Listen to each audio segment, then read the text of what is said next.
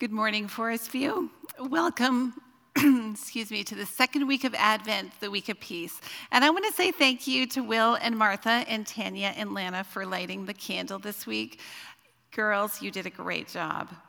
And like Cole said earlier, as we wait and anticipate during this time of Advent, we lament the lack of peace within us, around us, but we also look forward to the Spirit of God who comes to us now in our present day with peace, but we know one day is going to bring about peace on earth, full redemption, just like when we pray on earth as it is in heaven.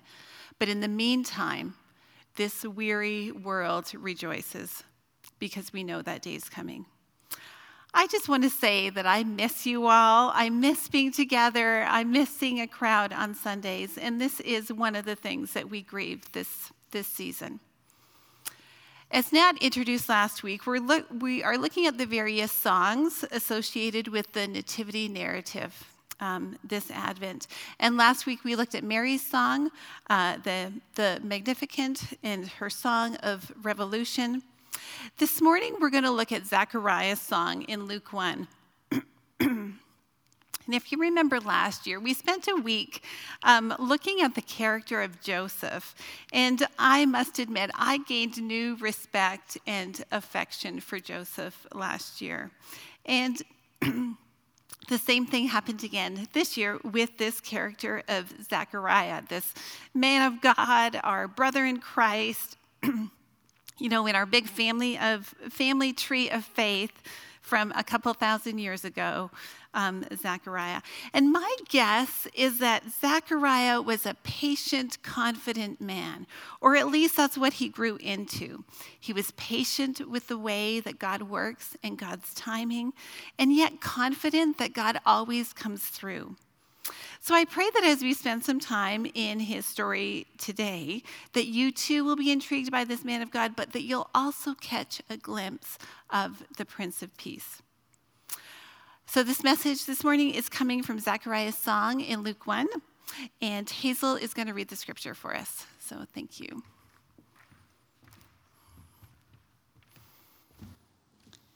Luke 1 68 to 79. His father Zechariah was filled with the Holy Spirit and prophesied Praise be to the Lord, the God of Israel, because he has come to his people and redeemed them. He has raised up a horn of salvation for us in the house of his servant David, as he said through his holy prophets of long ago.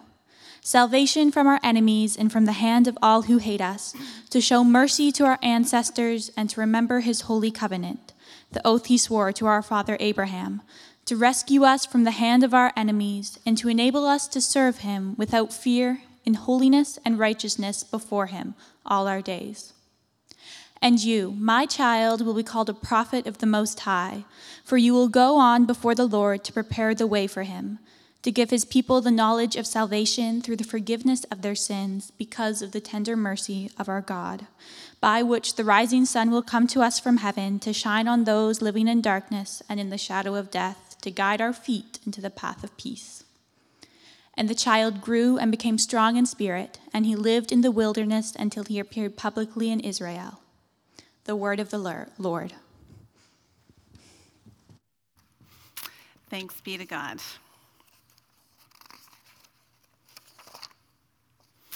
Now, for some context, this is the very beginning of the Nativity story. So, Mary's been visited by the angel. She knows she's pregnant with the Son of God. And so she goes off to stay with her cousin Elizabeth, who's married to the priest Zachariah. Now, a few months earlier, before that, Zachariah had been visited by an angel while he was preparing incense for the temple. And he was told by the angel that his wife Elizabeth was going to have a baby. Now, they were old, they'd never had children. So, as you can imagine, this news was a bit unexpected. They did not see this one coming. And so we have Mary, this young, engaged girl, unexpectedly pregnant. And then we have Elizabeth, older and married with no children, unexpectedly pregnant. And Elizabeth's baby, whose name is going to be John, he's going to prepare the way for Mary's baby, Jesus.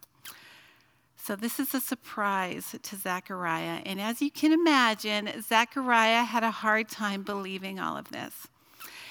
And even when Zechariah, he asked for confirmation for this promise, um, you know, of the son who's going to prepare the way for the Messiah, and the angel takes away his speech. He is unable to speak uh, for the rest of Elizabeth's pregnancy. So some see this as a bit of a rebuke, and others see it as a bit of a blessing. But regardless, Zechariah was forced to sit alone with the words from God and to dwell in the faithfulness of God. Now, this forced silence, unable to speak for nine months, definitely gives him time to speak uh, to, to think, not speak. he has months to watch in silence, to watch his wife's waistland, waistline expand and her belly swell, and to, and to reflect on what the angel of the Lord has told him in the temple. And maybe this season of silence actually prepares him for what's to come. Maybe it helps him to be a parent to a son like John the Baptist, which I don't know, but I can't imagine that would have been easy. And after Zechariah's forced silence retreat of nine months, then Elizabeth gives birth to John, and this is Zechariah's song in prayer. It's his song of salvation.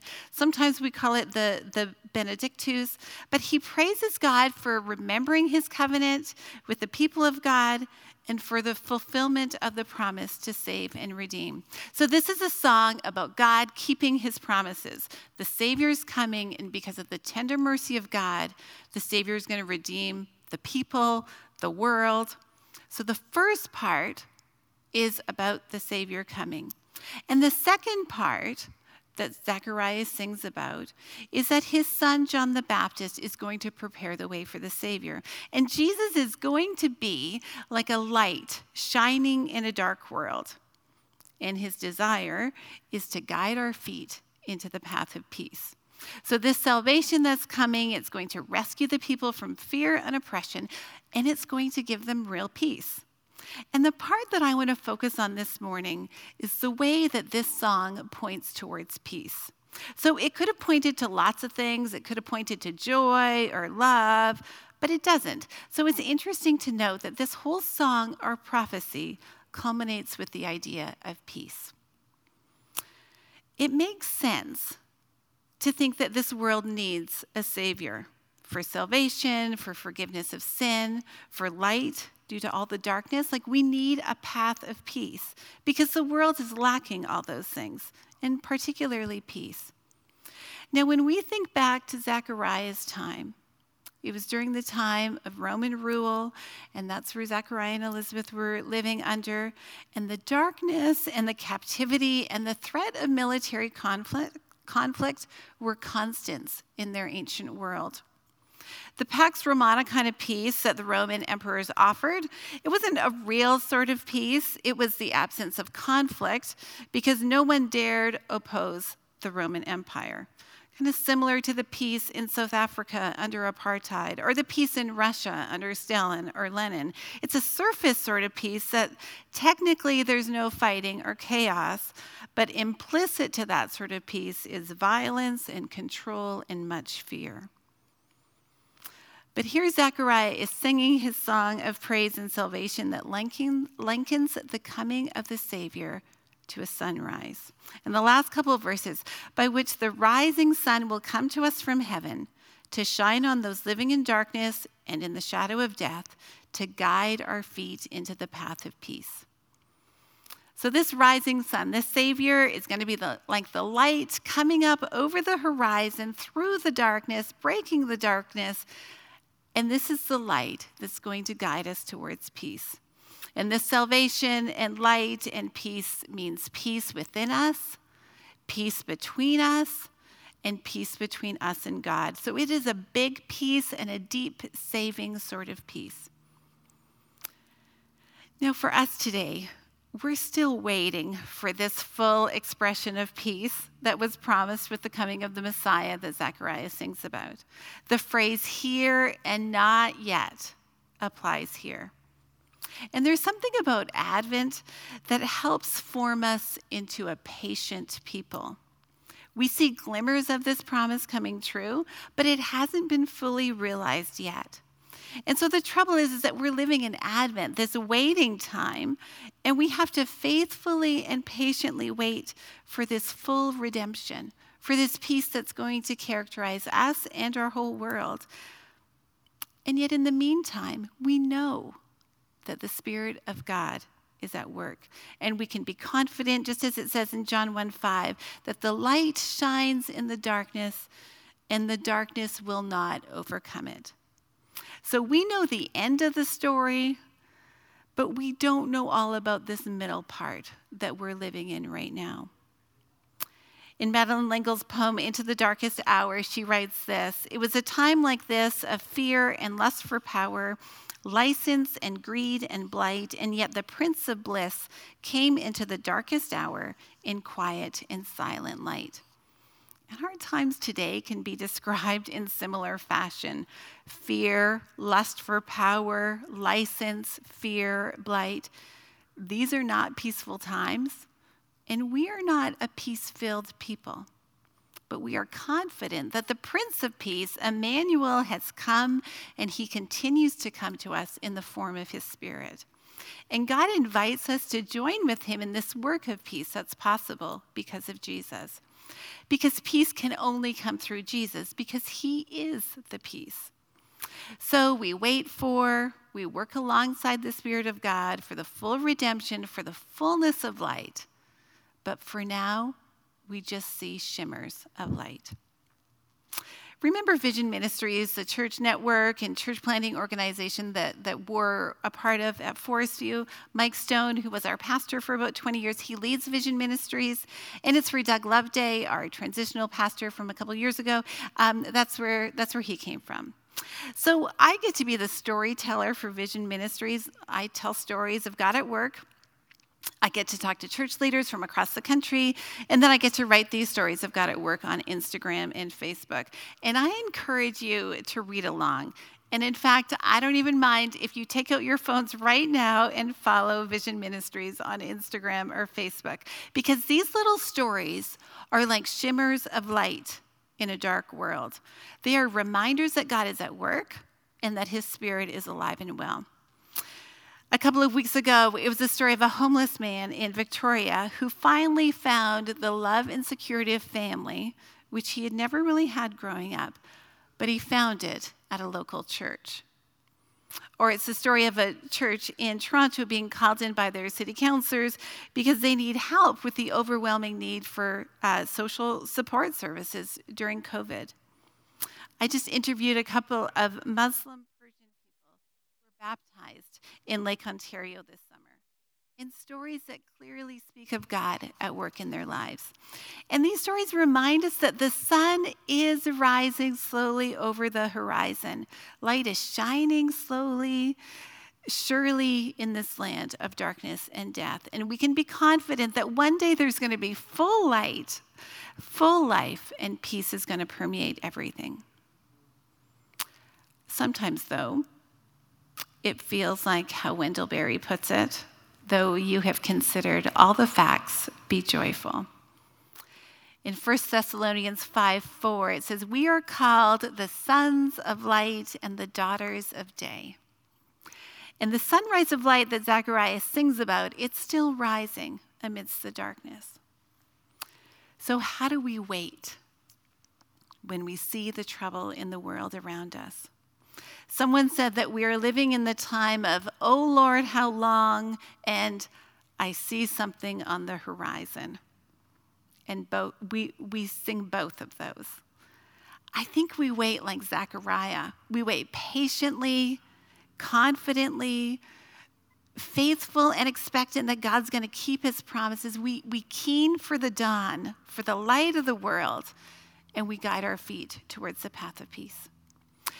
And so, in the midst of election campaigns and threats of war, environmental crisis, discord among communities and families, and maybe even our social bubbles, this darkness that exists within our own hearts and minds, This is the lack of peace within us. Think about the anxiety we live with. When I brought my daughter for her immunization shots to my family doctor a while ago, he asked me how I was. And he said, Because six out of every patient I see these days is anxious or depressed. This is an anxious time we're living in right now. Even without COVID, this is a stressful time, especially for our young people. These two psychologists, Thomas Kerr and Andrew Hill, have found that young people today more than ever feel the pressure to succeed. And this expectation of perfectionism, which the authors describe as a combination of excessively high personal standards and intense self criticism, it leads to mental health problems such as depression, anxiety, suicidal thoughts, eating disorders. Now, children from previous generations may have been expected to carry on the family business or get a good job and, raise a family. And now we ask our children how they're going to change the world or clean up the oceans or stop world poverty. But it's not just personal or individual, it's our whole world seems to be anxious, divided, suspicious, distrustful. Just one look at the news will confirm that. I was just listening to a podcast this week that talked about stress and the speed of our lives being directly related to the speed of communication. And that the instant communication that we now enjoy, thanks to the internet, is actually hurting us. This world is not peaceful. So, we, as the people of God, we wait patiently in expectation. We do not lose heart, but we are to be a, a patient and hopeful people. And we can do this because our God is faithful and keeps his promises. Our God is Emmanuel, God with us. Carrie Weeb wrote about this beautifully in the Forest View Advent post uh, yesterday. She said, Just as our world is upheld by unseen laws of physics, it is sustained and known by a God of love who is always with us, his angels singing the message of peace. So, it is with this confidence that we work for and we work towards peace in our own lives and in our own communities. As Jesus tells us, the peace I give to you is not as the world gives. So do not let your hearts be troubled and do not be afraid. This ancient prayer and song from Zechariah reminds us that Jesus is the Prince of Peace and he wants us to walk in his footsteps, which means to walk in the ways of peace. So, what does that mean for us? as individuals to be a person of peace, and not the fake sort of peace that forbids any visible sign of conflict or chaos, but the deep and real sort of peace that Jesus himself is. And that peace isn't about power and might and control, but it's about light and righteousness. And the Hebrew word for peace is shalom, which means fullness. So for Jesus, this doesn't mean the absence of struggle, but the presence of love, to quote Frederick Buechner. Because we know that peace can show up in unexpected places. It can show up in hospital waiting rooms and gravesides and during job loss and broken relationships. The peace of God is not limited to good situations. And that's the beautiful thing about the peace of God is it can show up anywhere. And it seems like there is a certain patience and confidence that we as the people of God are to have. We know that breathing apps and regular exercise help us bring about a bit of peace and managing our levels of stress and taking our medication is a good thing. And we've got mediation and reconciliation professionals who can oversee and prompt fruitful conversation between opposing parties. And even on a national level, political and social experts know that some policies are going to result in greater peace than others. And these are all good things. But at the root of it, as helpful as our coping mechanisms are, we have to go back to the song that Zechariah sang and remind ourselves that the peace we're searching for, the sort of peace that our world needs, the sort of peace that saves, can only be found in a person, in the person of Jesus. In this person of Jesus, the Prince of Peace, he is with us and he is for us. This is Emmanuel, God with us. And so, this Advent, my prayer for all of us is for us to spend some time with the Prince of Peace this week. Whatever it is that is taking up heart space and head space for us, may we pray that peace will invade and, per- and persist. May we cry out to God, Oh, how long? And yet be confident that the light coming up over the horizon is promise of more to come. And so, with that, may the God of peace be with us.